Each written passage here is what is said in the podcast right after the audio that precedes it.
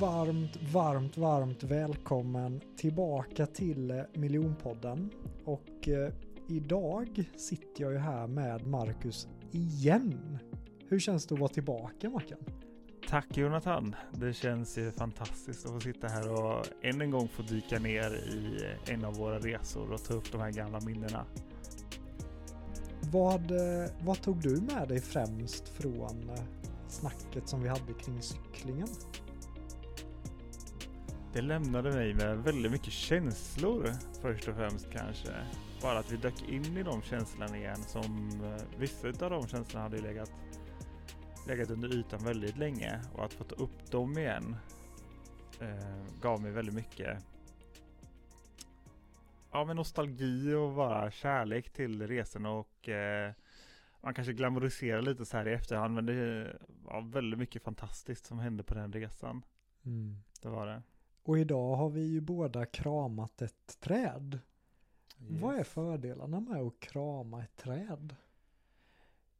Fördelarna, jag försöker göra det nu varje dag faktiskt, så kramar jag ett träd. Just för att jag känner det så starkt. Så fort, alltså i stunden som jag kramar trädet så blir jag lugn och jag tror man kopplar samman med någonting som är större än en själv också, hela ekosystemet genom att krama ett träd. Och jag tror det finns väldigt många positiva effekter av att göra det. Och jag känner en slags energi som går in i hela mig, en ganska lugn energi som går in i hela mig när jag står där med trädet. Så det känns som ett väldigt fint ögonblick om inte annat. Sen så finns det ju, det finns ju lite forskning om om vilka positiva effekter det faktiskt har med olika hormoner bland annat och eh, att man får ett utbyte där också utav naturen som, som utsöndrar vissa ämnen som kan gynna en också. Mm. Säkerligen att man får en dos av eh, oxytocin känns det ju. Garanterat. Framförallt ja. just att kramas och ja, jag gillar det skarpt alltså. Det är bra dag igår. Ja, fantastiskt.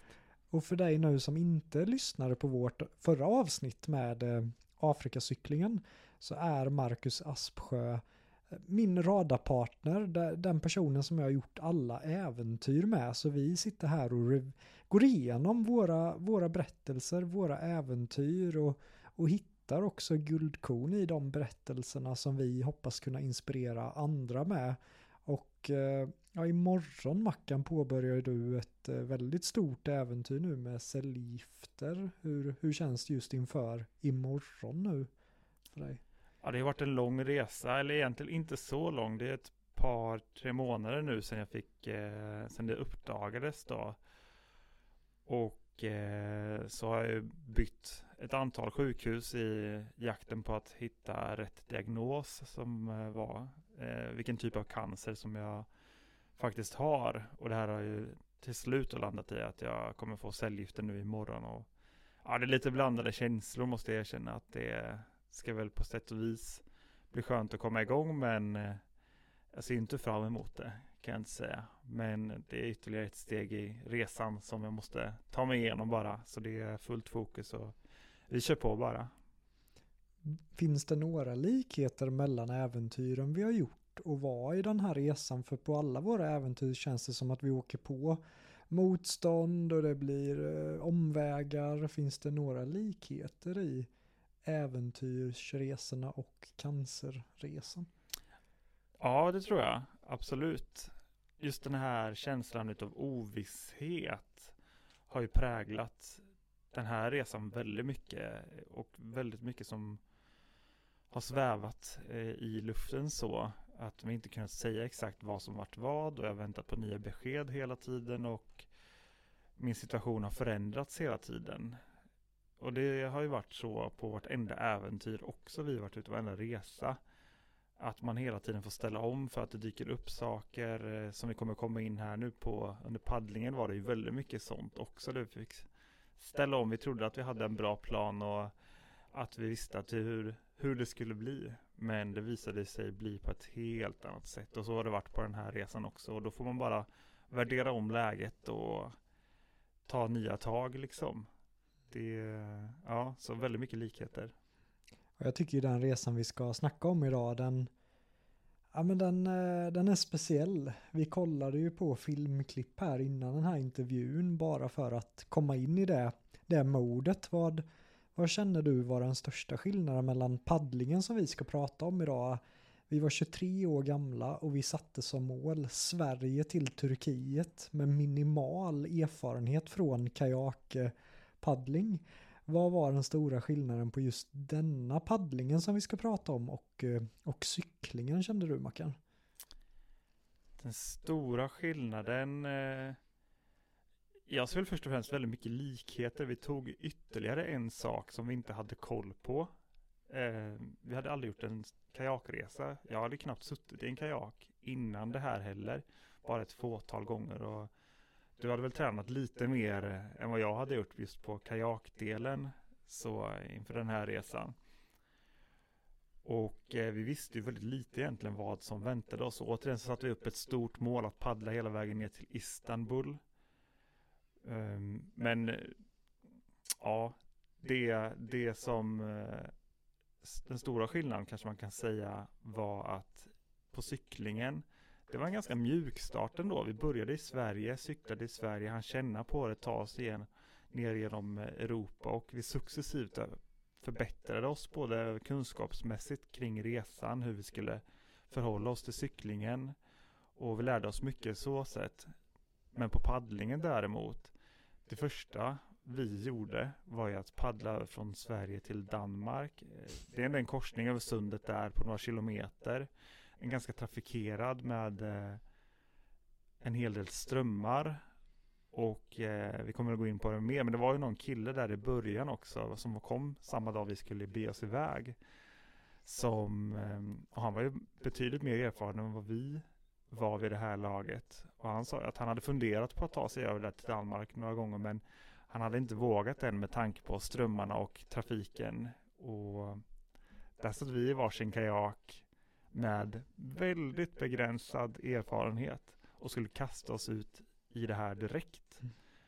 Så det var en stor skillnad just att vi, det blev så eh, allvarligt eller vad man ska säga, så, så stort på en gång. Mm. Första dagen liksom med att paddla över till Danmark, över sundet. Ja, jag håller helt med. Och jag tycker en annan stor skillnad från cyklingen var också just naturen och hur påtagligt. För när man cyklar så är man ju på en väg och det är trafik.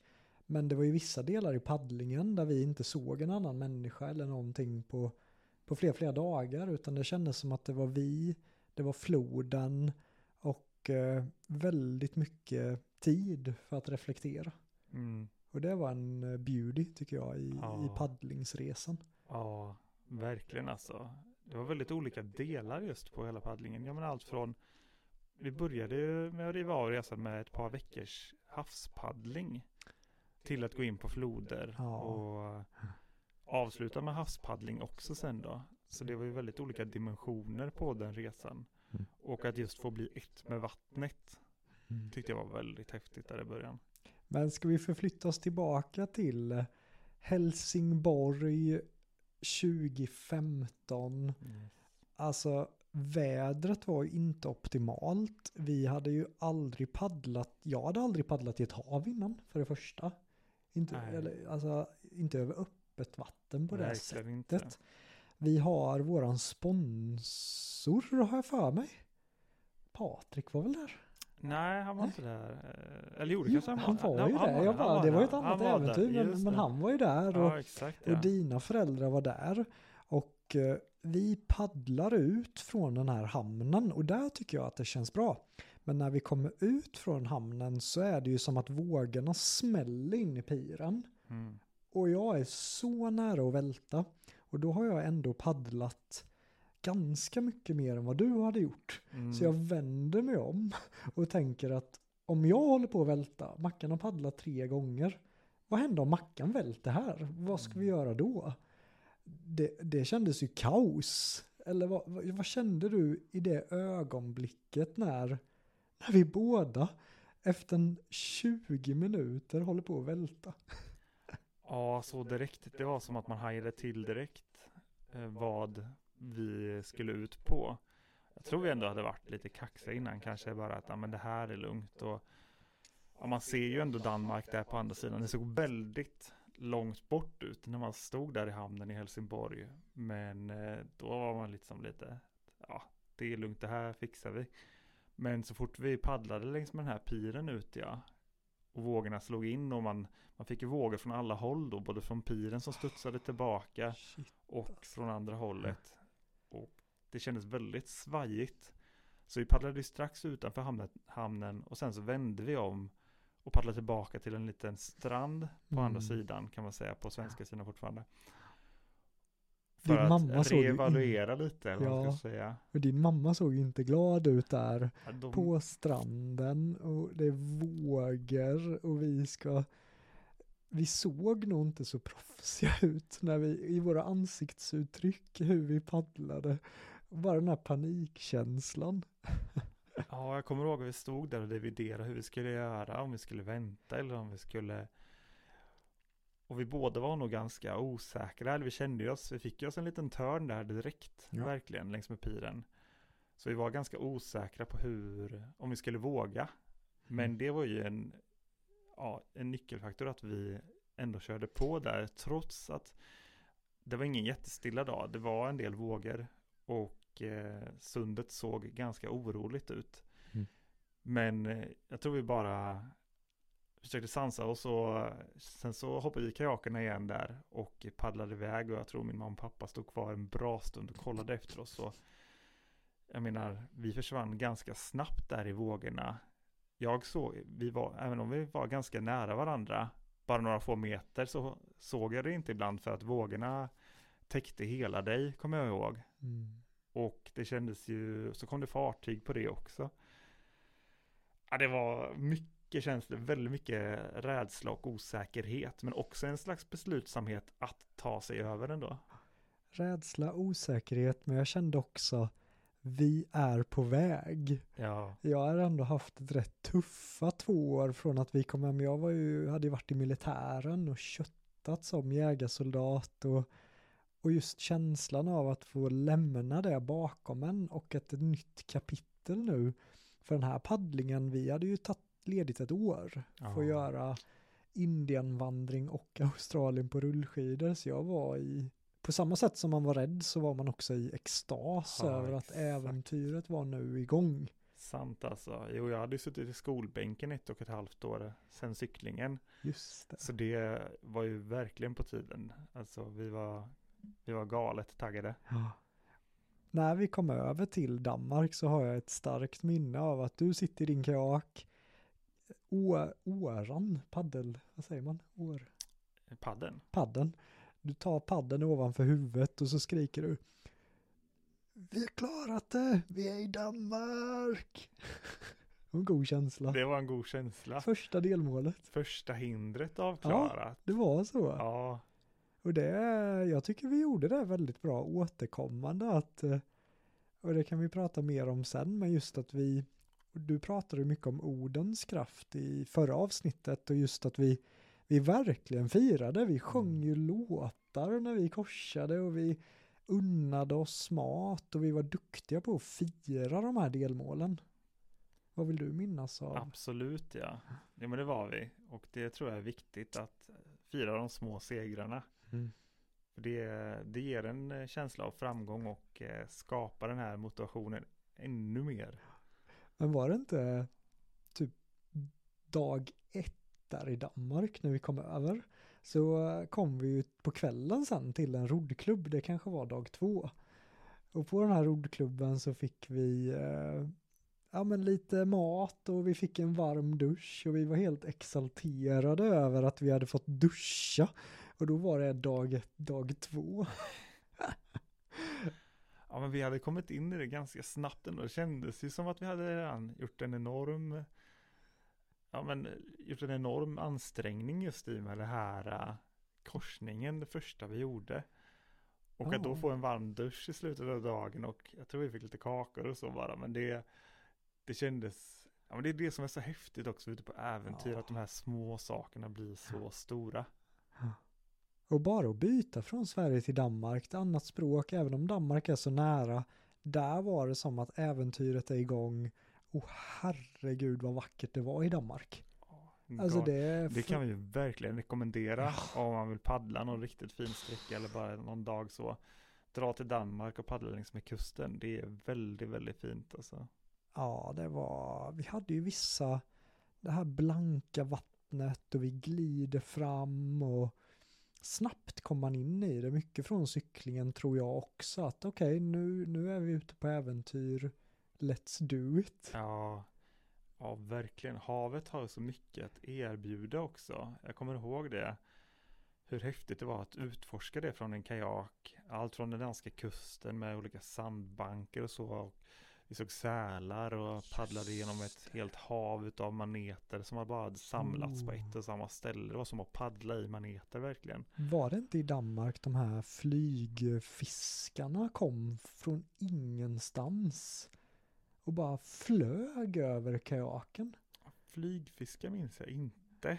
Oj, det vill jag minnas. Det kanske var vid mig då. Ja, de bara hoppade hoppade vid alla right, sidor och jag var helt så här bara Woo! Okej, okay. ja men det minns jag inte. Men vi hade ju någon kärv dag i Danmark också när vädret helt plötsligt slår om. Och eh, ja men det är tufft att paddla alltså. Vi kämpar på. Vad, vad har du för, jag har för mig att vi hamnade på en handikapptoalett den dagen och satt där och frös. Ja, Kommer du ihåg den dagen? Jo men absolut. Och som sagt, du hade ju betydligt mer erfarenhet av kajakandet vid det här laget. Så du låg en liten bit framför mig och eh, jag minns att jag försökte hålla mig upprätt bara i vågorna där som kastade en upp och ner vet du. Eh, så väntade du in mig lite och frågade om jag kunde öka tempot där. Jag kände jag var fullt sjå med att ta mig framåt och hålla mig kvar i kajaken här.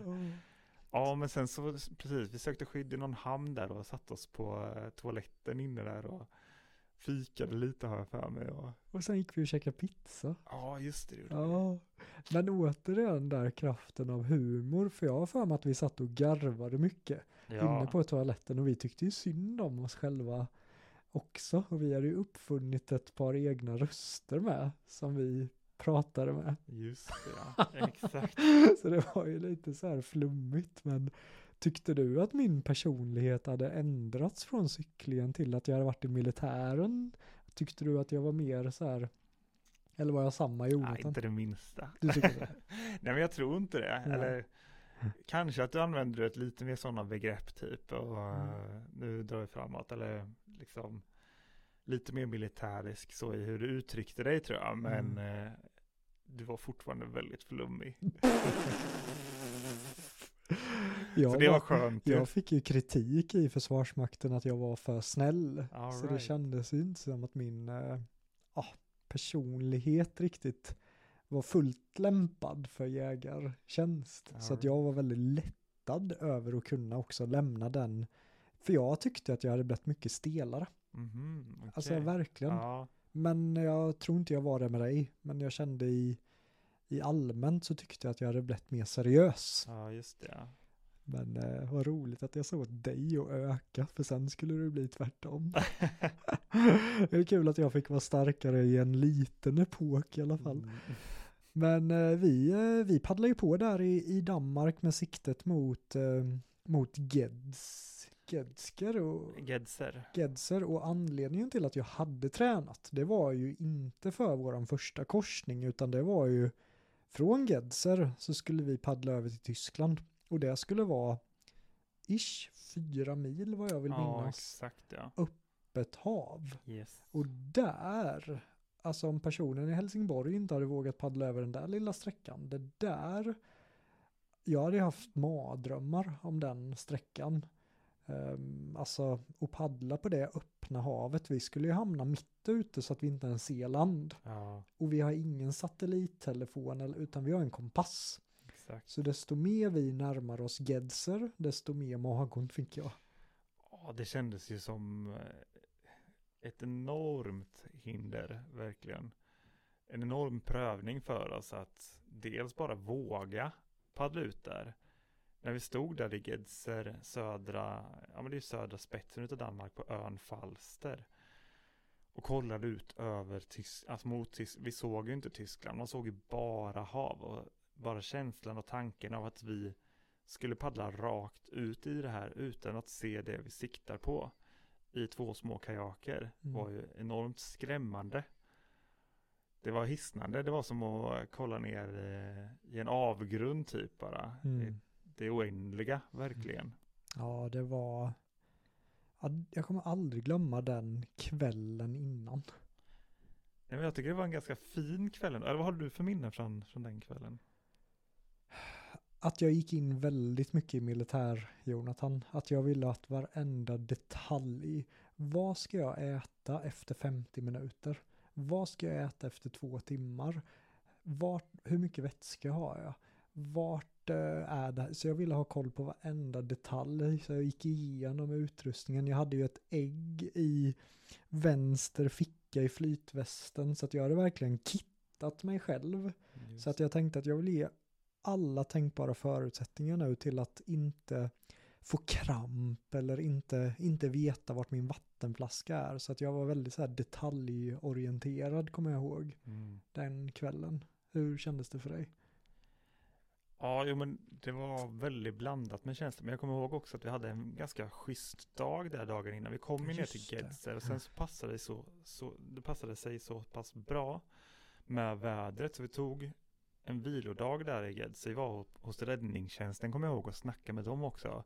För att höra oss för vad de, eh, vad de tyckte. liksom. Och de kunde ge oss en väldigt schysst väderprognos också. Med att det skulle vara nordvästliga vindar, ligga i helt rätt riktning och inte blåsa så mycket dagen efter. Så för våran del så var det perfekt verkligen. Jag menar, vi hade lika gärna kunnat bli strandsatta där en vecka eller två veckor för Lätt. i inväntan på, på bra ja. väder så.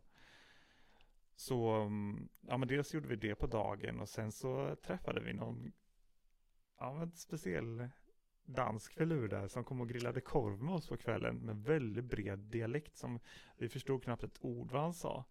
Men det var, ja, vi satt där och grillade och det var på något sätt fint att eh, ladda upp för morgondagen där. Och, Men det var inte han som kom och bara satte sig och gapgarvade med dig va? nej, det var inte han. Nej, för det kommer senare. Ja, det är senare. Det är senare. det var den flummigaste personen jag träffat i hela mitt liv. ja, det var, det var ett härligt det möte. var ju Polen, ja just det. Det, Yes. det här som är roliga med dig och ditt detaljminne. det är så kul.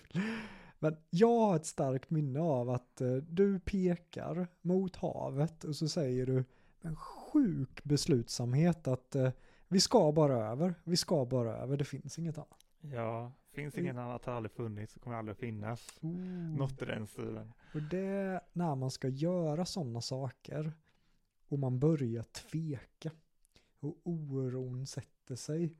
Det är ju nästan farligare än vädret. Ja, om, men det om, om vi hade sim, simmat ut, ännu sjukare. Om vi hade paddlat ut och tvekat.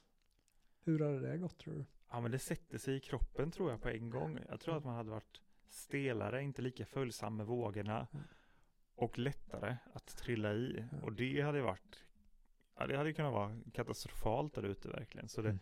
Det byggde ju verkligen på att vi var i ett bra mindset, att vi var i ett bra mode. Mm. Det var ju detsamma när vi började, alltså när vi skulle paddla över till Danmark första, gång, första dagen också. Jag tror att hade vi tvekat där eller beslutat oss för att avvakta och vänta någon dag, då hade vi byggt på en ännu större oro och skapat ännu mer osäkerhet. Så, Ja. ja men, jag vet inte vad det hade kunnat leda till i slutändan, men just här och nu när vi står där och blickar ut över havet mot Tyskland så behövde vi verkligen samla all, all vår mentala styrka till att våga pusha för det, att våga trycka ut där. Jag kommer ihåg att jag bara tänkte att jag såg bilden av dig och mig stå på andra sidan. Jag såg att vi har tagit oss dit. Så jag verkligen byggde upp hela den bilden i mitt huvud. Att vi stod där och skrattade och hoppade och var stolta över att vi hade klarat det. För det är så lätt med hjärnan som, hjärnan vill ju att vi ska överleva, eh, ska skydda oss. Och då är det så lätt att se i katastroftankar. Så Mm. det hade nog varit rätt lätt att man hade sett sig själv drunkna. Ja, man, men jag såg, jag såg verkligen att det här kommer vi fixa, det kommer gå bra. Så när vi paddlade ut där, jag tyckte vi kändes extremt starka. ja men det gjorde vi. Det var, det var ja. power i Ja, de ja. där tagen alltså. Och sjukt vilket, alltså jag tror vi fann väldigt mycket styrka i varandra också. Ja. Att vi gör det här liksom som ett lag. och eh, ska pusha igenom det här tillsammans. Vi båda såg relaxade ut, det ser vi ju i filmerna. Mm. Från, vi sitter ju där och fikar. Helt blått bakom oss, blått framför oss. Men vi ser ju inte det minsta stressade ut. Nej, vi, vi fick ju en väldigt bra dag också. Det var ju fantastiskt. Jag kommer ihåg morgonen var solen gick upp. Vi gav oss iväg tidigt på morgonen också. Det var en jättelugn morgon. Vinden låg lite lätt från nord, eh, nordväst, ja. Precis som vi ville ha den i ryggen och eh, paddlade ut där. Vi bara såg land försvinna längre och längre bort, bort från oss där bak. Och eh, ja, men det låg ändå, vi ser ju väldigt lugna ut och så, men jag minns att jag hade känslor som hade kunnat ta över. Det låg där under ytan och ju mer jag såg land försvinna, desto längre bort det kom från oss. Vi begav oss verkligen ut i det otrygga Mm. en väldigt otrygg miljö i två små kajaker. Om vädret skulle slå om, om vi skulle dra in någonting hastigt som vi inte hade koll på. Då hade det kunnat bli väldigt farligt. Så jag fick hela tiden kämpa med, eller jobba med att, eh, att hålla det här lugnet. Mm. Kommer jag ihåg. Det är ändå coolt för mig att höra, för för mig var det som när vi körde att Mackan känner inte rädsla. Mackan har liksom ingenting tänk och sånt på att så det är coolt för mig att höra nu efterhand att det faktiskt fanns lite Ja. oro i, i dig också. Men det är, en, det är en balans tror jag det där med att Mm. Faktiskt våga ventilera vad man känner också. Mm. Men också när man gör det, då dels så kan det ju hjälpa en att bearbeta.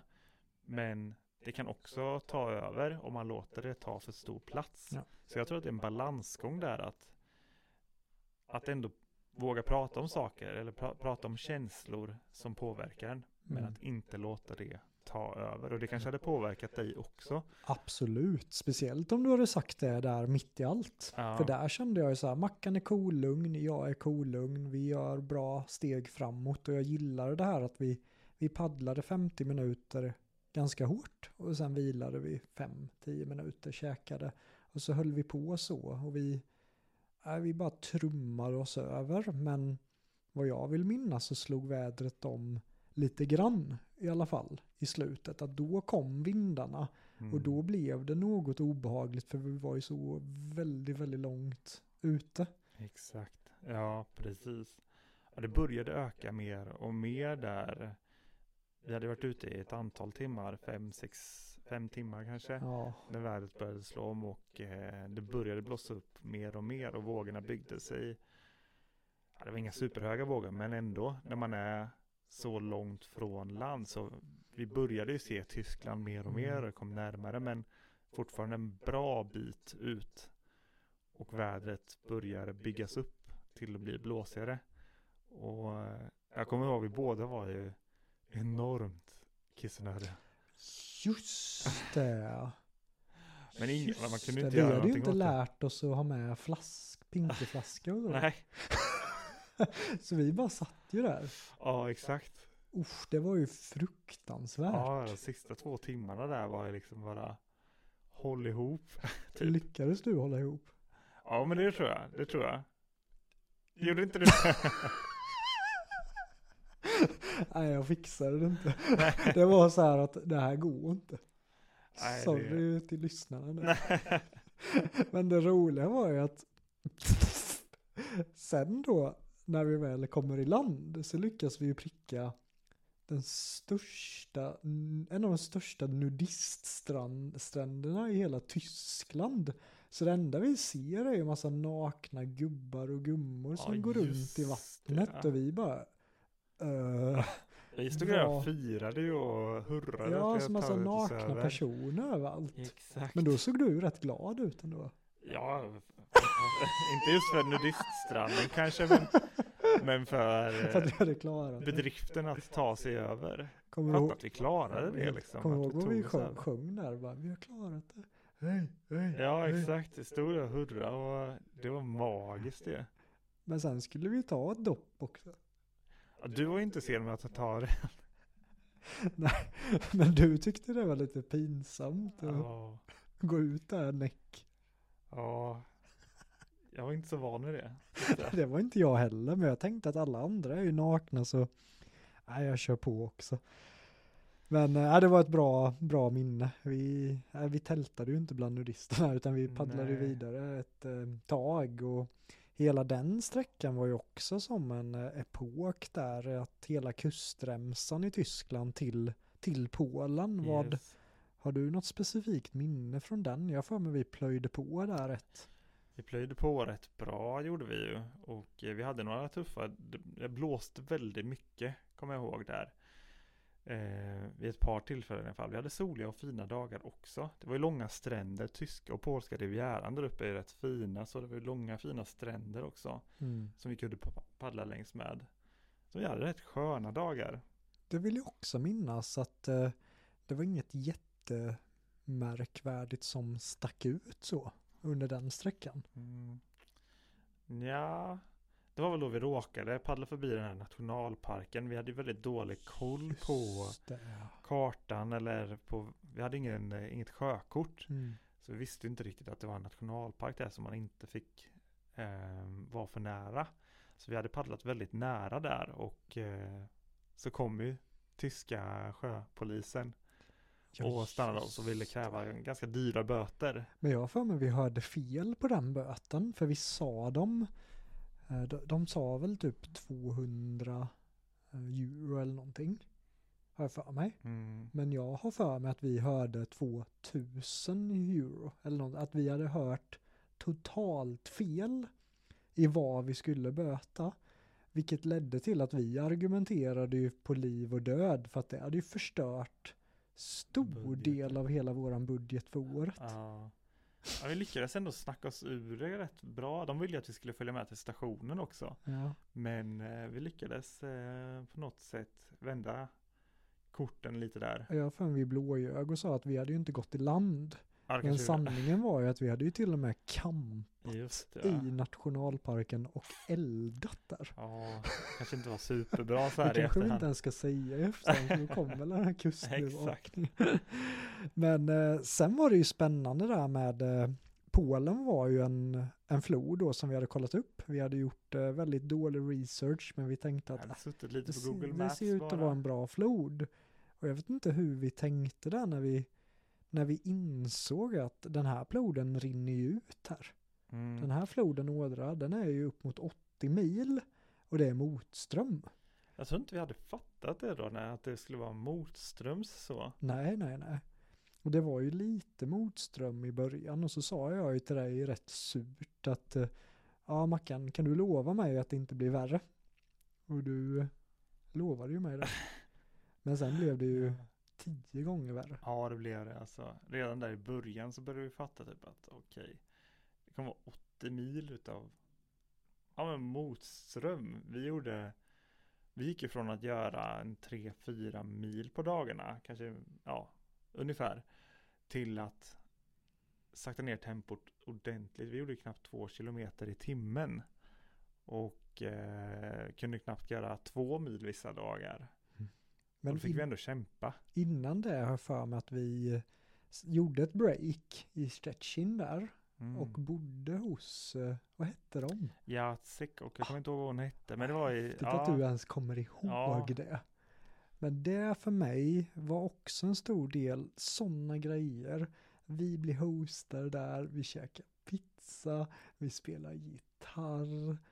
Och sen skulle vi sova där. Jag får mig vi sov till, alltså typ ett. ja, dagen exakt, efter. Ja. Vi fick inte ha våra grejer inne i lägenheten heller. Han tyckte att det luktade för mycket. Och det första han gjorde när han kom och hämtade oss med bilen var att veva ner rutorna.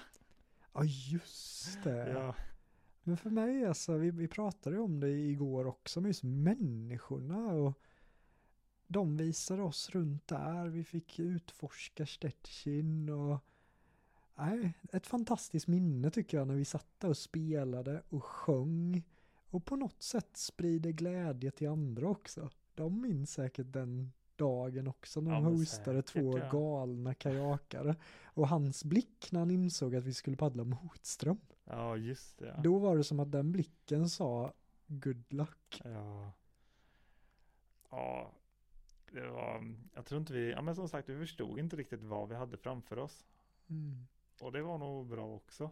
På ett sätt, men det var ju någonting som hände här med dig tyckte jag, för att här hade jag ju gått från att ligga före dig, känna mig att ja, men paddlingen, min träning har gett resultat, jag känner mig starkare än Marcus, men, men det var någonting i Polen som gjorde att helt plötsligt började du paddla i ett högre tempo. Mm. Och jag kände att, oh herregud, det här går för fort för mig. Vad jobbigt det blev mentalt nu att du helt plötsligt blev så superstark. Ja, det tog ett par veckor för mig där att komma in i det, men sen så började jag verkligen hitta styrkan i det och eh, ja, men vi båda var ju väldigt bra på att gå in i ett mode ändå och hitta ett slags tempo bara, men som vi snackat om, Mm. att just hur viktigt det är att hitta sitt tempo. Man Mm. har, jag tror att alla har ett inre tempo och det var, för mig så hittade jag verkligen det där i ådra, Mm. att jag kom mer i, i touch med det. Ja, det är ju, vi snackade om det på promenaden i morse, att jag försökte ju hänga på, alltså, av ren stolthet så försökte jag pusha mig själv mycket hårdare där i början när jag märkte att du började dra på. Och det ledde ju direkt till att jag fick ont i armbågen. Och jag kände att, nej, om jag hänger på Mackans tempo här nu, det är för snabbt för mig. Och nu måste jag svälja min stolthet och erkänna för mig själv att okej, han är snabbare än mig i kajak nu. Men jag måste hitta mitt tempo. Mm. För att om jag försöker pusha mig själv för hårt kommer jag skadas och då kommer jag säkert behöva bryta.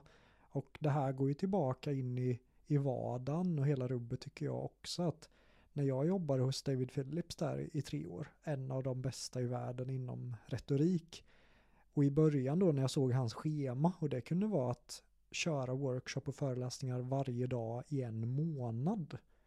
Och då kunde jag bara köra två heldagar i veckan, sen blev jag trött. Mm. Och i början var det så här, åh gud vad dålig jag är, jag ska pusha mig själv och hänga på David och jag försökte det och direkt kände jag ju så här utmattningssymptom. Mm, För jag, jag, var, jag hade inte det tempot i mig ut- och då tänkte jag på våran paddling att okej, nu är David Mackan, vad var det jag gjorde under paddlingen? Jo, jag hittade mitt tempo. Mm. Jag hittade min rytmen.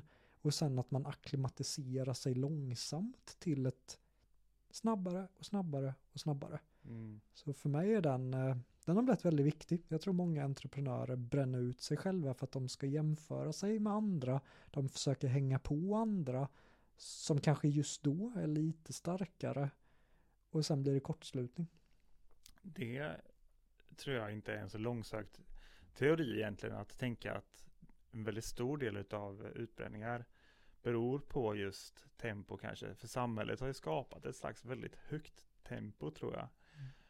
Där vi förväntas ja, men prestera på väldigt höga nivåer. Så man ska hinna med väldigt mycket annat och vissa pallar det medan andra har ett annat tempo i sig. Mm. Ehm, och det tänker jag att det, det går verkligen hand i hand med har lärt oss på äventyren. Just att hitta sitt eget tempo. Både i paddling men också i livet. Vad passar liksom? Hur, hur ser min taktpinne ut och den rytmen jag vill ha i mitt liv? Mm. Ja, det är, eh, det hade vi kunnat snackat om länge känns det som. Men för mig när jag jobbar mycket med eh, just coachning inom självledarskap, personer då som säger upp sig från jobbet och de ska bli företagare. Och så köper de ett hus samtidigt som de blir föräldrar.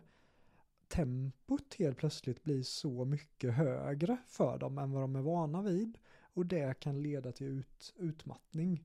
Så att man får tänkas långsiktigt, akklimatisera sig ett steg i taget och sen till slut kommer man kunna ha ett högt tempo. Men att man inte har för bråttom med det och att man sväljer sin stolthet över att inte jämföra sig med andra. Det var Exakt. väldigt, väldigt viktigt för mig när du blev snabbare. Ja, och innan dess hade jag jämfört mig med dig. Alltså och försökt att alltså, haka på. Vilket man kände av. Jag kommer ihåg att jag fick ont i axeln någonstans där i början också. Jag kunde Ah. inte lyfta den över, Just över det. axelhöjd. Kunde inte lyfta armen. Mm. Liksom. Men ådra blev, eh, det blev tufft alltså. Det här är ingen liten motström, det är riktigt kraftig motström.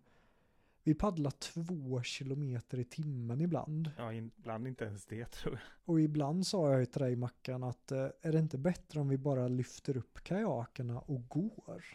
För det här går ju för långsamt. Mm. Men du var så här, vi tar oss framåt i alla fall. Och jag menar, det var ju som att man fick ju bara tänka att okej jag ska paddla två timmar, sen ska vi fika. Jag hade så ont i kroppen till slut att jag bara tänkte att det här kommer inte gå. Jag vet inte hur du kände där i Ådra, men för min del i alla fall så kom jag in i ett bra, väldigt bra mode. Det kändes som att slutet på Ådra kändes, ja men dels så kändes det väldigt långt bort. Så jag fokuserade inte alls på det överhuvudtaget. Jag hamnade verkligen i en dag till dag mentalitet. Mm. Där varje dag bara fick uppsluka hela mig. Och bara ta sig framåt för ja, men timmen eller, eller bara sikta på lunch så sett. Det gjorde väldigt mycket så jag hamnade i ett väldigt bra mode och det kändes som att tiden stod lite stilla.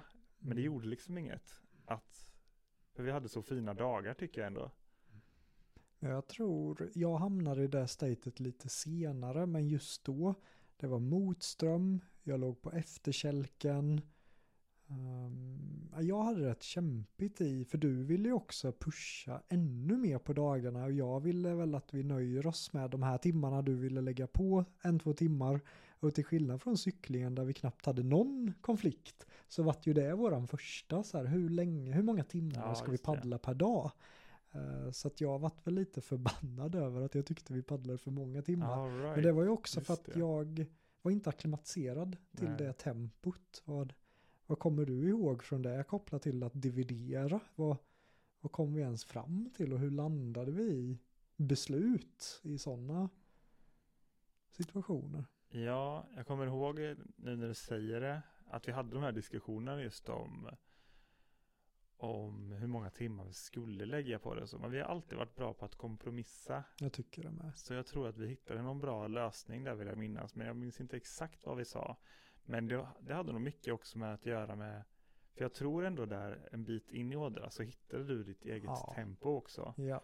Och det gjorde så mycket. Ja. Vi, kunde, vi kunde ligga en liten bit från varandra. Eh, många gånger så såg vi inte varandra, men vi hade ju den här dealen att ja, men man kör på en timma och sen så tar man en paus. Så då med det mindsetet tror jag så, så klarade vi mycket mer timmar också. Ja. Och att vi båda hade våra egna tempon gjorde att vi höll bra. Och sen hittade vi någon schysst tältplats lite tidigare så, så tog vi dem också. Ja, Vill jag absolut. minnas. Det gjorde vi. Jag vet att vi satt vissa kvällar och körde högläsning för varandra. Ja, Vid lägereldar. vi läste den Och, här eh, Mötley Crues bok The Dirt. Det här bandet, kommer du ihåg det? När de berättar om alla sina Det var, rätt, galna. det var rätt grova grejer som stod i den boken alltså. Ja, Jag kunde, jag knappt, satt vi hade högläsning. jag kunde knappt med att säga vissa av de sakerna som, som stod i den Nej, boken. det var... Det var ju du som hade rekommenderat Vi satt det. där och fnittrade, vi satt och fnittrade tror jag. Ja, verkligen. Men, men en otrolig highlight i, i paddlingen var ju att Amanda och Mia kom. Ja, just det. De Din, kom ju till Donau. din de, flickvän och hennes mamma ja. Precis. Bra att du förtydligar. ja. Så inte bara, det var ett bra förtydligande. Men eh, känslan av att träffa Amanda framför allt. Och det var ju ungefär i mitten. Och de var ju med oss i, Mm. det var väl över en vecka. Var jag Tio dagar. tio dagar. Och första natten där kom Amanda in i tältet och frågar Vill du ha massage? Och det var nog den bästa massagen jag har fått i hela mitt liv. Ja. Men hon var tvungen att gå ut från tältet ibland för att jag luktade så äckligt. Men kommer du ihåg det när jag låg där i tältet och gjorde massa Ah, vad skönt. Och så låg du jämt. Funderade på vad, vad som hände. Ah, vad kul. Ja, alltså. men det var en riktigt fin tid alltså. Verkligen. Jag tyckte det gav, för Amanda och Mia kunde ju cykla, eftersom vi inte gjorde mer än max två, två och en halv mil per Mm. dag. Då kunde de ju cykla i förväg och de fixade lunch och det blev sån lyx. Ja, Det gav sån boost tycker jag att, eh, att de kom och ja, det blev en positiv injektion. Absolut ja. Vi var ju så länge där på floden Odra också. Det var ju över en månad vill jag minnas. Vi Som vi höll på där, kriga upp strömmen, mot strömmen och eh, man vissa utav de här forsarna som vi skulle, det gick ju inte. Jag stod ju helt stilla, Mm. märker man bara. Nej, det var, jag kan inte fatta än idag att vi klarar bara Polen. För att dina föräldrar kom ju också ner och, och då skulle ju Bosse testa och paddla i motströmmen. Mm. Och han fick ju en chock då och kände väl att alltså håller ni på och paddlar här i en hel månad? Hur starka blev inte i överkroppen av det där? Ja, exakt alltså. Jo men det, ja, verkligen eh, jobba mot strömmen. Ja. Och sen när vi närmade oss då slutet av eh, det var inte bara det vill jag påminna också om. Det var inte bara det att vi hade motström, men vi hade ju, det är ju lite som, floden Ådra är ju lite som Sveriges Göta kanal. Så det var ju massvis av slussar som vi var tvungna att bära oss förbi. Till en början i alla fall, sen så fattade vi att vi också kunde slussa. Men det var många lyft där i floden Ådra också. Så ja, men det var en, det var också en ganska, det var också en kämpig period alltså, men väldigt, väldigt fint när jag tänker tillbaka på det. Men precis, vi paddlade ju genom hela Polen där. Den rinner ju så långt hela vägen ner in i Tjeckien. Men var det inte någon gång i, det kanske var, jo det måste varit i, i eh, Ådra där ju. För att, eh, ja men du vet den där kvällen när allt gick fel för mig.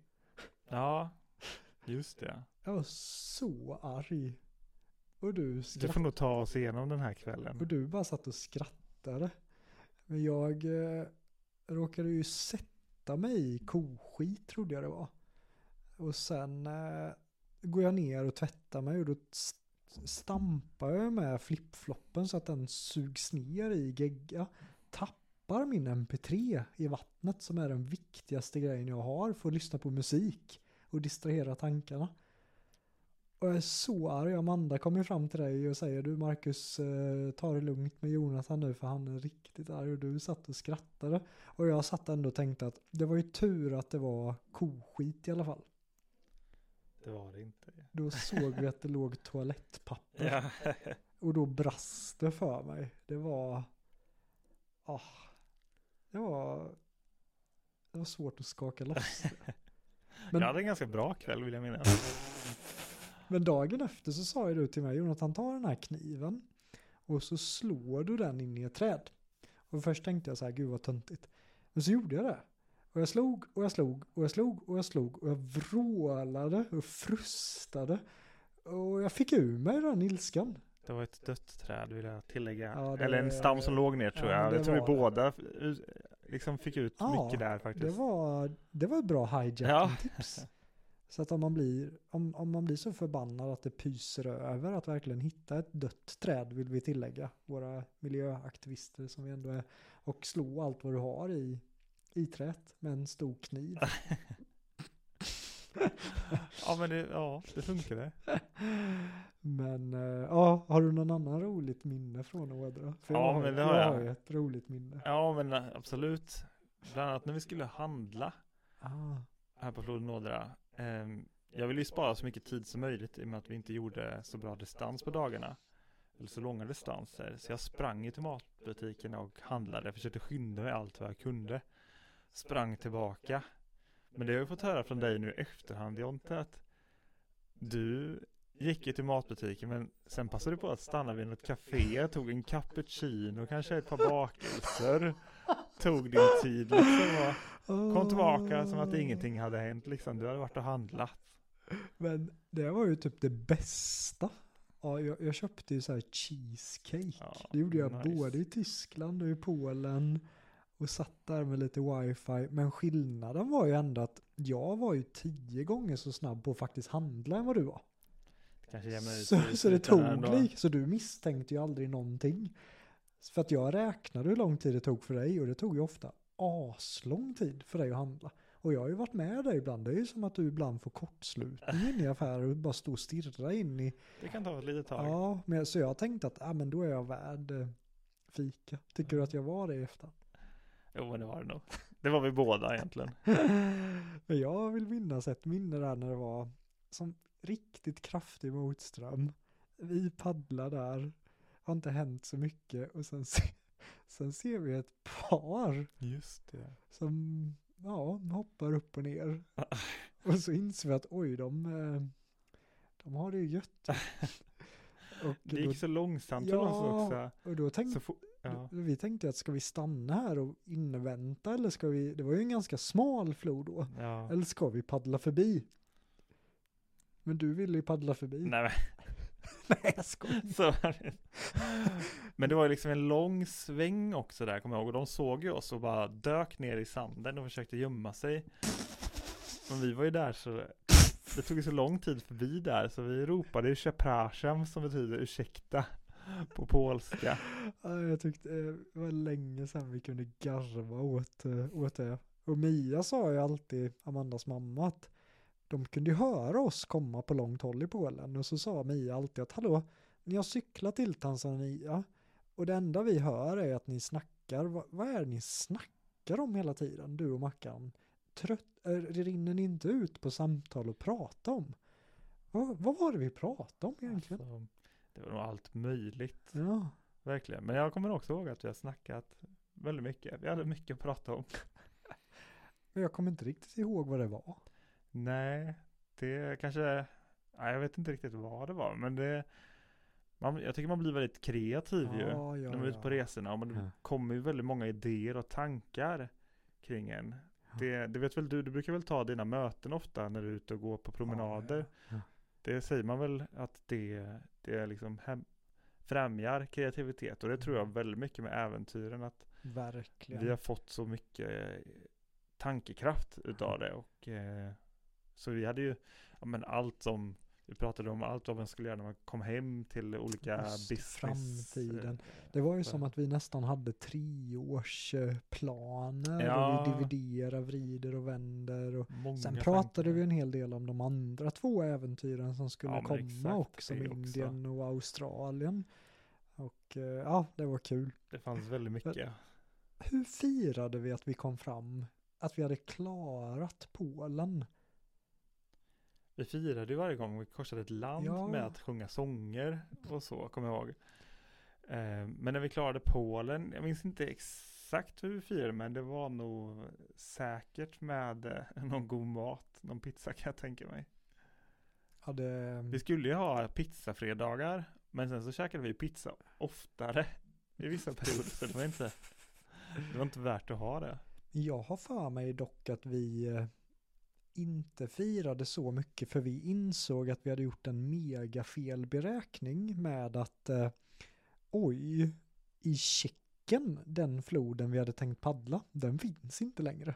Så då måste vi ju ta Ja, eller, oss till Slovakien, att vi fick reda på det där precis i samband med att vi kom fram och att det tog bort lite uddsen ja, av att men vi, det är sant, vi fick ju- ställa om. Ja, det var ju som att hallå, har vi, har vi missat helt att det inte finns en flod? Ja, eller det fanns ju floden Morava, men det var så lågt vatten den och de höll på med ett kanalbygge i hela den också, så vi skulle inte kunna paddla i den överhuvudtaget. Så då fick vi ju, ja men verkligen tänka om och bredda, eller bredda våra vyer. Vad har vi i närheten som kan funka? Och det närmsta alternativet var ju ett antal mil österut i Slovakien. Och Mm. däremellan låg det också ett bergspass. Så hur skönt tar vi oss dit? Och då kom ju du med den briljanta idén att jag tänkte så här att ja men då får vi ta en transportbil. Vi får ju be någon skjutsa oss dit och det är sånt som händer. Men du var så här nej nej. För du menade ju att på cyklingen att ja men då var det i Egypten, det gick inte cykla, att det förstörde mycket av cyklingen. Här ville du ta dig varenda meter. Så du övertygade mig att vi skulle dra våra kajaker över ett bergspass 10 mil med upp mot 80 kilo tunga kajaker. Det lät väl rimligt. vi hade ju med oss små kärror som tur var. Ja, men till precis. kajakerna som vi lastade upp precis. de här på. Knöt ett rep där fram på kajaken och eh, till våra flytvästar som vi tog på oss. Så gick vi och drog de där kajakerna under Alltså. ja, nästan det var en fem, sex dagar. som vi drog dem över det här bergspasset. Det måste ju sett så konstigt Ja. ut ändå. Det är nog bland det flummigaste vi har gjort ändå. Ja. Möjligtvis att Australien toppar det med rullskidor och barnvagnar bakom oss, men eh, det är ändå högst, högt upp på listan. Vad tog du med dig mest från den epoken? Från bergspasset, Ja, från hela uppe. den vandringen. ja, jag tog nog med mig väldigt mycket på att ställa om och fokusera på nya vi fick ju verkligen göra en hel omställning just när vi inte kunde, när vi fattade att vi inte kunde fortsätta paddla. Och ställa om till att helt plötsligt dra kajakerna över ett bergspass. Ehm, men att aldrig låsa sig kanske. När man har en plan. Att inte låsa sig helt och hållet vid den utan att ändå lyfta på huvudet och se vilka andra alternativ det finns också. Det känns som att det är väldigt lätt att låsa sig annars. Och bara fokusera på att ja, men, det är det här jag har bestämt eller det här var planen. Mm. Men så gick ju inte det. Mm. Och ja, men jag tyckte det var väldigt starkt av oss att vi lyckades hitta ett annat alternativ och att vi tog oss dit också genom att dra kajakerna över det här bergspasset. Och helt plötsligt blev vi ju bjudna bland familjer ännu mer och det kändes som ett skönt break tycker jag på hela resan. Jag vill Ja. minnas en familj som bjöd in oss och var supersnälla och, och då sprang du runt i sömnen och drog ner hela deras gardin. Ja, det var inte meningen. Och vi vågade ju inte säga det till dem så att vi, vi bara stack. Ja, jag minns inte hur det blev där riktigt i slutändan. Och så fick vi äta den godaste tomatsoppan som jag... Du håller inte riktigt med. Det var en helt vanlig tomatsoppa utan krydda eller någonting. Och du pratar om den fortfarande. För mig är det fascinerande. Ja. Jag kommer ihåg de där katterna på tältet. Ja, som rev sönder vårat tält Ja. också typ. För du rev väl inte sönder ditt tält under paddlingen? Jo, men det hände nog någon gång. Det gjorde det. Jo, det gjorde det. Vad hände då det. egentligen? Alltså jag går ju i sömnen ibland, speciellt extra mycket på resorna. Ja, Jag tror att i början på cyklingen där, då väckte du mig ändå liksom, eller hajade till, men sen så, när det hände så ofta så slutade du bry dig och bara låtsas sov. Vilket gjorde att jag härjade runt ännu mer och längre. Så det har hänt ett antal gånger att jag har vaknat upp utav att jag rivit sönder mitt tält och någon gång så vaknade jag ju upp och stod utanför tältet och kollade rakt in i ett stort hål bara. Jag blev så besviken då. Åh. Det kändes som att Natt-Marcus försökte förstöra för Dag-Marcus. Men det som var skönt för mig var ju då att eftersom att du var starkare då fick jag ju det tog ju lång tid för dig att sy ihop ditt tält och då kunde Mm. jag sitta där och äta cheesecake och ha det nice. så varje gång du rev sönder ditt tält tänkte jag så här, gud vad gött. Men eh, alla stannade oss där på bergen och sa guys, there is no river up here. Ja, det finns inget vatten här uppe. Vad gör ni här? Men vi, eh, som så många gånger förr, vi trummade på och eh, alltså känslan när vi hade klarat det och bytte flod till floden Va, där det var medström. Mm. Alltså det var ju sån seger att eh, Ja, det kändes ju som att man hade en motor på kajaken. Typ, att från sitta motströmmen till, som, och sen ja, över en månads motström och dragit kajaken över bergspasset till att få sätta sig i en flod som rinner medströms. helt fantastiskt ju. Ja, Alltså vi var ju extas. ja, verkligen. Verkligen alltså. Vi, var väl, vi blev mer och mer flummiga tycker jag. Ja, Vi liksom började ju tappa det lite. Du, du satt ju ofta med en pilbåge. Nej, ofta vet jag inte. Men det hände.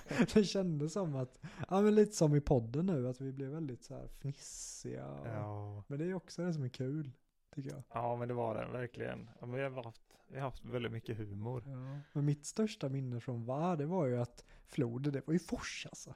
Det här var ju en, en kraftig flod i, i perioder. Ja, men det hade sina forsar, Och det var ju absolut. en situation där det var som ett vattenfall. Och här så var det ju andra stora eh, gummi-raftingbåtar och de vågade ju inte ens paddla där. Och du bara, nej men jag ska paddla där. Och Och jag tänker, vad håller du på med? Jag drar upp kajaken och tänker att eh, ja, vi får, jag får väl försöka guida Marcus. Och det blir till och med publik på den här sluttningen för att de vill också se när du paddlar i vattenfallet. ja, man såg ju bara, jag såg bara en kant där vattnet försvann. Så såg jag liksom ingenting därefter. Det var ju en hel del stenar och så där. Så vi kom överens om att du skulle stå uppe på land och försöka guida mig så att jag kom rätt. Men jag hörde ju ingenting när jag närmade mig där. Jag bara såg att du stod och vinkade och fattade liksom inte. Så helt plötsligt så bara jag, jag kände bara, ja men skitsamma nu kör jag bara. Jag bryr mig liksom inte vart, vart jag är. Men som tur var så låg jag ju väldigt bra till då. Um, och tog mig ner för forsen. Det var häftigt Så det var alltså, för du hade ju en lucka på ungefär en och en halv meter. Och du chansade alltså?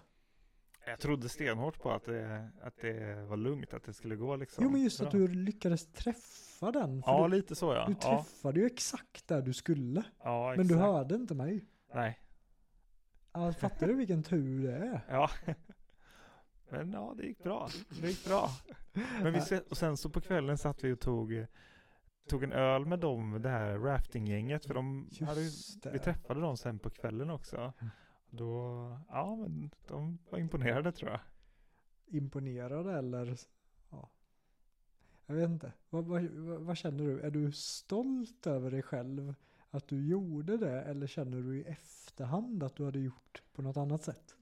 För det var ju en stor mm. skillnad mellan oss att jag hade väl ett betydligt högre säkerhetstänk än vad du hade. Ja, men det är svårt det där, alltså risker, onödiga risker är en risk man jag såg ju inte det som, eller nu så i efterhand kanske man kan säga att det var en onödig risk för att det, det var ett moment jag inte behövde göra egentligen. Men jag såg att det fanns en vinning i det, liksom att jag skulle få ut mycket härliga känslor av att få åka där igenom. Jag drog sig till att köra där. Jag kunde liksom inte, jag kunde inte undvika det kände jag. Jag var tvungen. Jag har ju skojat ibland med din mamma och sagt att jag är ändå på något sätt som din försäkring. För att om jag inte hade varit med hade du säkert gjort så ännu mer. Så fy på dig Marcus.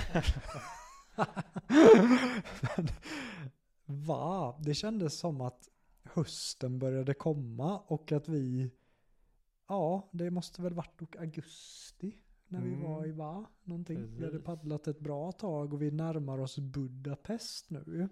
Ja, Donau först och främst. Donau först och främst. Den stora massiva floden som rinner igenom För Donau skulle ju verkligen vara våran motorväg till ja. Svarta havet. För mig var ju att komma till Donau. Jag tänkte alltid, kommer vi dit så kommer vi till Istanbul. För Exakt. den är ju medström, den är stor. Hur, eh, hur var ditt minne när vi äntrade Donau. Ja men vi kom, va? Var ju en väldigt liten flod. Att få komma ut i Donau som var kilometer bred på sina ställen där. Det var ju verkligen som att komma ut på en motorväg på sätt och vis. För att det var ju väldigt mycket trafik på den floden också med stora fartyg på vissa ställen. Ehm, men eh, det var ju Donau vi hade siktat på hela tiden för det var den som skulle ta oss hela vägen bort till Svarta havet. Och nu visste vi att vi hade en lång sträcka här på Donau. Vilket gjorde också att vi kunde slappna av i det tror jag också. Ja. Det skulle inte vara så många hinder. Vi visste att vi kommer kunna följa den här floden nu hela vägen ut. Mm. Genom olika länder. Det var en spännande sträcka också. Vi skulle förbi Budapest. Vi skulle komma ner mot Serbien, Belgrad. Det. Vet, det var en häftig, häftig väg att ta. Jag considerar alltså Donau skulle jag kunna paddla igen. Mm. Det var en av de häftigaste månaderna i hela mitt liv. Och det du kände i Polen kände jag säkerligen på Donau. Mm. Just den där meditativa, jag är ett med naturen, jag älskar att paddla. Eh, jag kände mig i ett väldigt, väldigt positivt state i, i Donau. Ja. Kan du inte berätta eller utveckla ännu mer din relation? Vad fick du för relation till Donau och de länderna vi passerade där? Det var ju ändå, ja men Ungern, Serbien, Kroatien, Just det, Bulgarien, Rumänien. Som vi tog oss igenom. Men, eh, ja, men om vi börjar med Ungern så kommer jag ihåg den här polismannen som bjöd in oss och Fick en Ja. väldigt, väldigt värme över befolkningen. På samma sätt som i Albanien på cyklingen och Sudan så fick jag, när vi kom till Ungern var det något som hände med befolkningen. Men eh, vi tog ju en vilodag i, i Budapest. Och eh, jag lyckas övertyga dig till att vi ska spa. Och det var inte lätt. Jag tror du betalar halva min biljett till och med. Ja, vilket är helt sjukt. Och det var ju inte första gången för att du skulle tvinga dig själv att ha det så kärvt som möjligt. Så det var ju något boende till och med som du tänkte sova med uteliggare under en bro typ där det var massa spritflaskor och grejer. Då fick jag också tvinga in dig på, på hotellrummet. Men i Budapest där i spat, vi var ju så smutsiga. Mm. Så i våra porer, vi hade de här kristallvita handdukarna. Men när vi De små bast skinken som man hade för, ja precis ja. Så i, vi hade de här små handdukarna, men efter ett tag blev vi så smutsiga så det blev som bruna fläckar Ja, över hela Det våra var så handdukar. ingrott. Så det var ju flera som undrade vad vi hade gjort med de Jag kommer ihåg där. att de skrattade och pekade på oss till och med. Trots att vi hade duschat en dag innan på campingen Ja, då. det hade vi Vi ändå. satt ju så djupt ingrott. Alltså herregud alltså. Men att paddla genom Budapest, Ja, hur häftigt var inte det? det var mäktigt ju. Stora byggnader och ja, det var en eh, väldigt häftig stad jag att paddla igenom. Och, det, och distanserna, vi kunde göra 7-8 mil per dag. Och, och Medströms vara liksom. mindre sliten efter Mm. 7-8 mil än en dag i Polen. Mm. Så att eh, high on life. Ja, exakt. Men sen din fråga där med relationen till länder. Jag tycker varje land på något sätt utmärkte sig själv. Eh, Det var ju väldigt mycket personer som alltid ville att vi skulle ta en sprit eller om vi skulle dricka någonting. Det var ju verkligen där, kom och häng med oss och gästvänlighet. Absolut ja. Det, Det, var ju rätt att- jobbigt ibland när de ville ge sprit för det, det var ju inte det bästa för oss för vi är ju något uttorkade och så men vad jag vill minnas så, så drack väl du rätt mycket. Nej. Nej, men man fick ju alltid någon välkomst eh, Drink hutt och liksom. Så. och- Ja, absolut. Men det var många, ja men som vi sagt tidigare, många fina möten Mm. har vi fått på den här resan också. Polissnubben ja, som vi bodde hos där precis i början när vi kom Ja. ut i då nu. Till att jag kommer ihåg att vi blev inbjudna till något dopfest också på något ställe. Eh, och fick vara med när hela släktmiddagen och en annan släktmiddag som vi också blev inbjudna på där farsan satt och skämtade om att han skulle gifta bort sin dotter med mig. Och, men många sådana jättefina möten. Wow. Och vi, vi blev inbjudna hos någon familj och det kanske till och med var den här polismannen men då hade ju den familjen suttit och kollat på någon film om svenska vikingar. Och vi kommer in där med skägg, vi Ja. är baddiga med en paddel. Alltså vi var ju verkligen the vikings. Ja men de hade ju på, det var samtidigt som vi var där Ja. så hade de på på tv, det var något Discovery Channel eller någonting om vikan, vikingarna. ja. Så jag kommer ihåg att han började gapskratta och stod och kollade på oss och koll, pekade på tvn och pekade på oss om vartannat. För att han tyckte verkligen att vi var vikingarna som hade kommit hem till honom då. Det var vi också. Ja. Jag, jag såg det var en av anledningarna till att jag ville paddla. Att det här var ju färdvatten för vissa vikingar. Donau och ta sig. Men de hade ju tagit sig till Donau på andra sätt än via Polen och det. Men just Donau, vi är på väg mot Svarta havet som också var ett mecka där flera vikingar kom ut och sen vidare. Men jag tyckte verkligen att det var som att vi rörde oss i våra fär... Förfäders Förfäders spår. spår. Tack Marcus. Tyckte inte du det? jo men det kändes lite historiskt ändå Ja. att eh, ta sig ner via de här vägarna. Absolut. Och Donau är ju en, det är en så betydelsefull flod för hela Europa. Mm. Tänk vad många ställen och länder som är helt beroende av vattenförsörjning via Donau. I allt från liksom landskapet eller så. Mm. Så det är en väldigt häftig flod att, att vara på. Och jag starka minnen som också kommer upp i våra tältnätter längs Donau. Längs de här bergsmassiven. Du kommer fram, du var ju eldfixare. Så du fixade alltid elden medan jag satt och lagade mat. Så jag Ja, var chef och du var Exakt. fireman. Och Yes. ofta körde vi mycket halloumigrytor och andra grytor. Och så satt vi där längs lägerelden, käkade, skrattade. Vi hade på lite Bob Dylan-musik. Ja, just det. Livet blir ju inte mycket bättre än det. Nej, det var väldigt harmoniskt många Ja, stunder. Det, nej, det var... Mm. Och de var väldigt tydliga. Ja, men bara att vi fick, kunde följa den här. Vi behövde liksom inte tänka på vart vi skulle. Det var Nej. bara att följa vattnet. Vi bara gled. Ja, Och vi gled snabbt varje dag. Men sen råkade vi glida in illegalt i vissa länder för att vi glömde stämpla in. Och det här var ju mitt under flyktingkrisen där 20, Ja, exakt. 2015. just Så i, så i vissa städer var det ju kaos. ja. Har du något minne från, från det? Ja, vi visste ju inte riktigt att man behövde stämpla in. Vi trodde att det var lugnt för när man åker vatt- eller liksom landvägen genom Europa. När vi hade cyklat, då var det ju lugnt. Man behövde liksom inte stämpla in förrän vi kom ner till Schengen. Men nu behövde vi ju, när man kommer vattenvägen så räknas det ju som internationellt vatten, Donau till exempel. Så, så då var vi tvungna att stämpla in i länderna. Och jag minns ju när vi skulle in, ja men dels var vi i Kroatien och det var då vi fick reda på det för det kom fram någon polis, någon vattenpolis där som frågade oss hur han ville se våra pass och så. Och sen så gjorde han det väldigt klart för oss att vi inte fick befinna oss i Kroatien. Och efter det så gick vi i land ett par timmar senare och då kom ju samma polissnubbe en gång till där och, Och då såg satt oss. väl vi och käkade pizza. Ja, jag vet inte riktigt. Men ja, han, han fick ju återigen be oss att dra därifrån liksom. Och sen så kom Serbien och Rumänien. Och då ska man ju checka in i första hamnen. Men vilket ligger, kan ligga en bra bit in i landet också.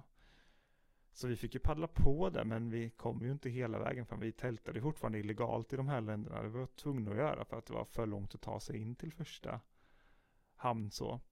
Men det var ju på något ställe också vi tänkte att vi skulle checka in vid någon bro. Just Vi tänkte att ja men där går ju bron mellan om det var Serbien och Rumänien så då borde vi kunna checka in där uppe för där finns det säkert kontor och vi la in till där och jag smög upp med våra pass. Så- Så du smög inte bara upp, du frågade ju typ Var det inte det någon annan flykt eller någon som jobbar där? Nej, det var någon fiskare där Ja, som jag fick för han eh, hittade fråga. ju ett hål i Ja, en exakt. stängsel som du kryper igenom. Kommer ut bakom det här eh, administrationskontoret då, där de har de här check-ins.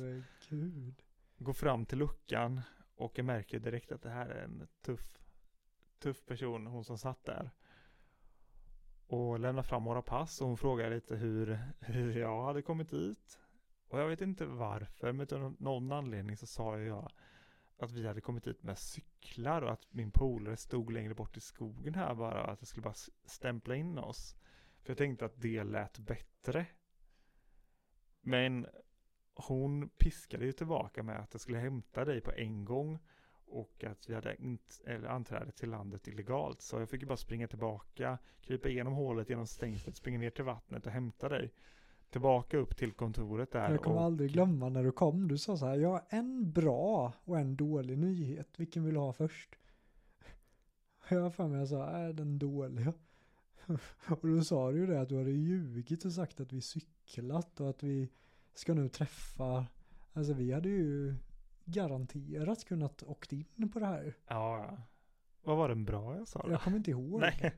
Det kanske var att, eh, nej, det kändes inte som något bra i, Nej. den. eh, Men vi kom dit och hon var ju militärisk alltså. Ja, absolut ja. Och där vi håller ju på och förhandlar länge.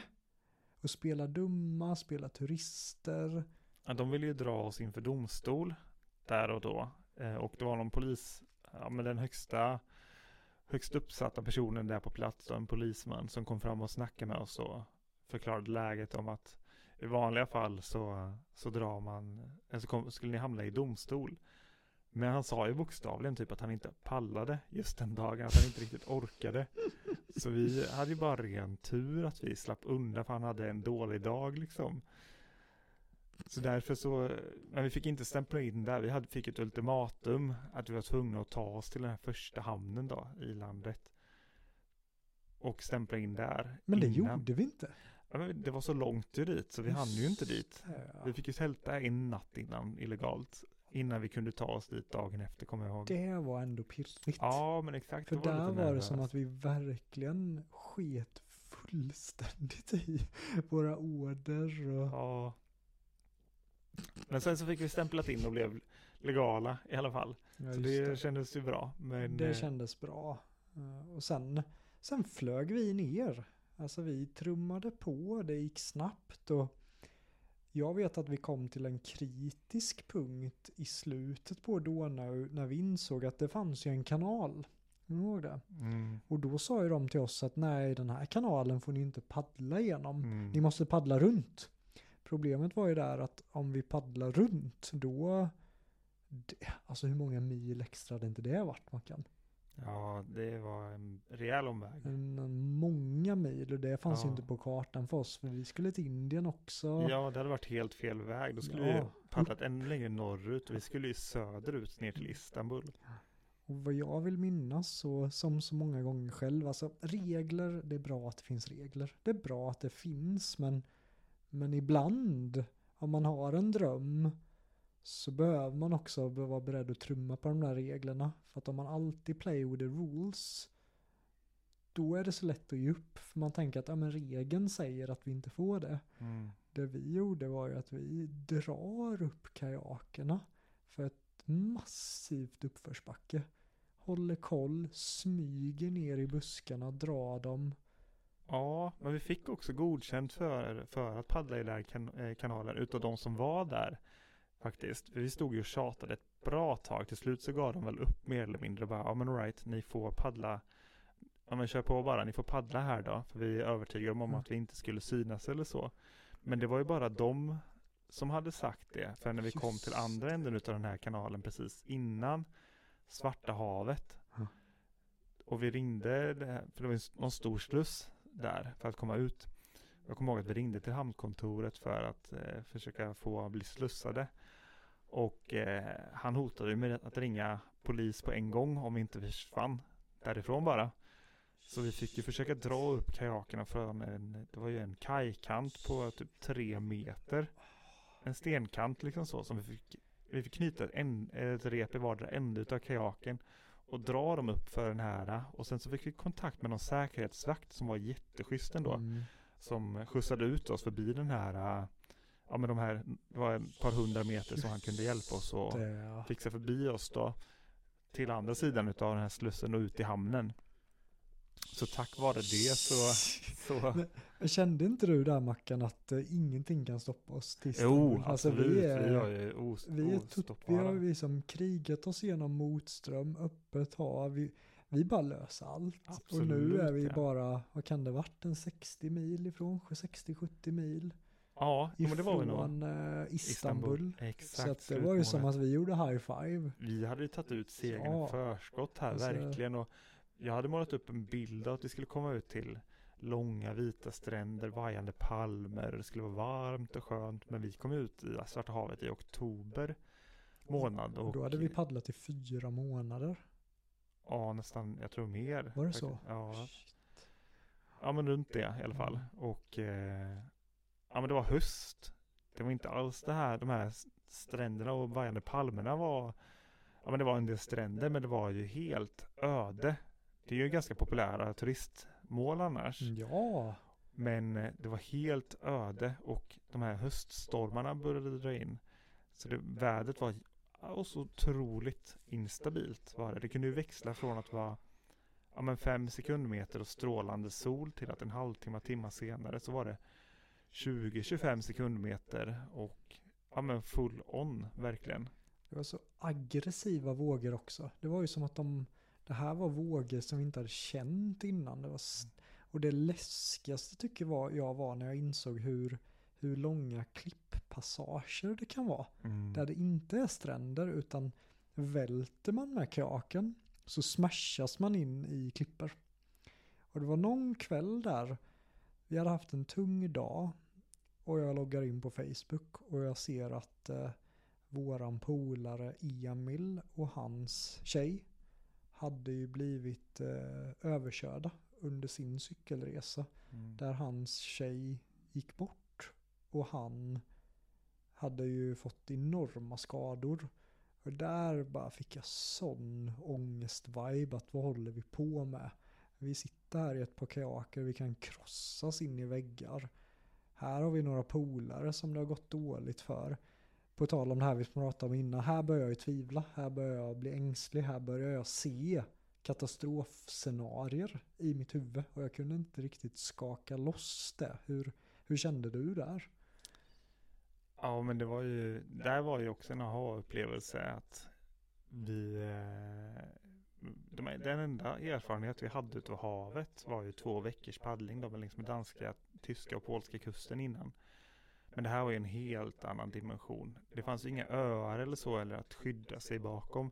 Det, hela den kustlinjen är bara helt öppen och alla de här vågorna slår rakt in och som du sa också, det är långa passager där vi inte kunde komma upp på land. Det var höga klippkanter bara.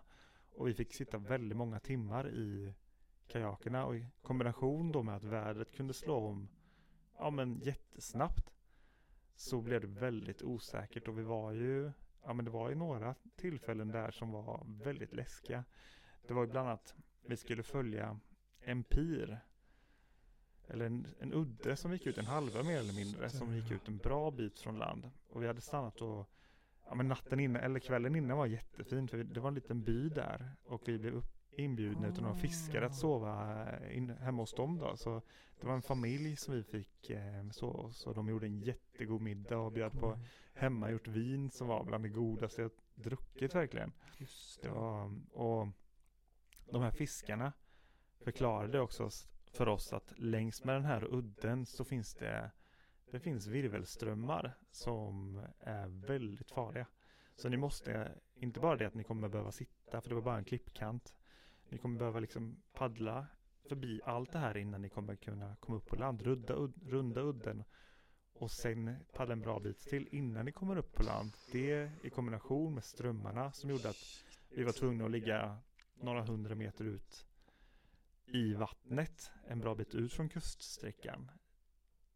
Ja, de var ju väldigt tveksamma och vi satt och kollade på väderprognosen där och vi hade en liten lucka tror jag dagen efter eller någon dag efter så att sen så skulle det komma in ännu tuffare väder. Mm. Och när vi satt där och puls, ja, då hade jag puls alltså. Då var vi båda väldigt oroliga.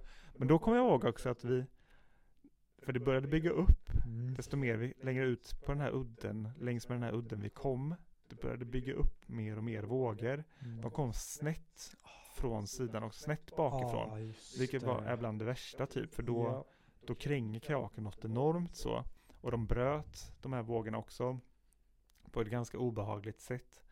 Men då kommer jag ihåg att vi började sjunga Melissa Horn-låtar högt tillsammans Snyggt, för att lugna ner alltså. oss. Men du, vågorna var ju så höga där att du försvann ju Mm. under. Det gick upp, det gick ner, det gick upp, det gick ner. Och vi är långt där ute. Alltså jag, åh, vilken panikkänsla man, man hade där. Men det var nog tur att vi sjöng i alla fall. Ja, exakt. Men vi lyckades runda udden. Eh, Och sen helt plötsligt, där blåste det ju inte något. Så där var det ju jättefint. sen. Ja, exakt. Så fort vi kom på andra sidan. Och där tänker jag så här, vi har tagit oss igenom det här nu. Det här var säkert det värsta. Då körde vi som en segerdans på stranden och hoppade och stimmade och tänkte att vi är undefeatable. Nu har vi ungefär kanske bara, kan det varit 40 mil? 40 mil kvar. 40 mil Vilket kvar. skulle innebära typ 10 dagar Ja. max. Så bra att, eh, Det är ju förhållanden. så här bara high five. Exakt. Och sen eh, var det väl dagen efter vädret blir ännu värre. Eller om det var två dagar efter. Eh, Vi tog oss till någon strand där och fick sova inne på en toalett inne hos en, på en restaurang. just Det var en tant så, de hade, det var ju off season så det var inga folk där. Mm. Så vi fick sova inne på toaletten där. Men hon var tvungen att låsa typ, så vi fick inte lämna på hela kvällen eller natten så kommer jag ihåg också. Så en bulgarisk person låser in oss på ett par toaletter. Ja, exakt. Det alltså hör du hur det låter? Och vi får inte lämna toaletten. Nej men det var svårt men det var, det var jättesnällt att vi fick sova där liksom. På restaurangen. Ja, så vi tog oss en bra bit ner längs med kuststräckan där. Sen så fattade vi att det här, vi kollade på kartan och såg att det kommer bli ännu längre Större sträckningar. Det kommer vara bukter vi behöver ta oss förbi som är ganska, som är väldigt stora. Så det kommer bli långa korsningar. Mm. Men det var ju bara tio dagar kvar typ i stort sett. Så det var en svår dividering där mellan hur ska vi göra? Hur tänkte du med risk och så just då? Nej, men det var ju, det var ju något scenario att innan, innan vi blev drabbade av den där vågen som gjorde att vi till och med välte och snurrade runt. Innan det var jag ändå så här, ja men det, vi löser det här på, på något sätt. Men eh, det var ju någon våg när vi var rätt långt ute. Jag vänder mig om och ser ju en våg som är större än de andra. Och den sliter ju tag i oss och eh, jag välter ju med den här vi båda välter av den vågen. Jag menar, vi hade ju knappt vältit innan. Så att vi slussas ju och hamnar under vattnet. Jag dunkar i huvudet i någonting. Eh, och tänker väl att, ja nu dör jag. Eh, Kom upp på stranden, väldigt, väldigt skärrad. Våra grejer ligger ju i vattnet och du hamnade ju så att du skulle, jag kommer aldrig glömma att jag såg dig stå med kajaken framför dig. Vågen kom och bara puff på dig. Mm. Eh, Och efter den vågen så kände jag att jag är inte beredd att riskera livet för att komma fram till Turkiet.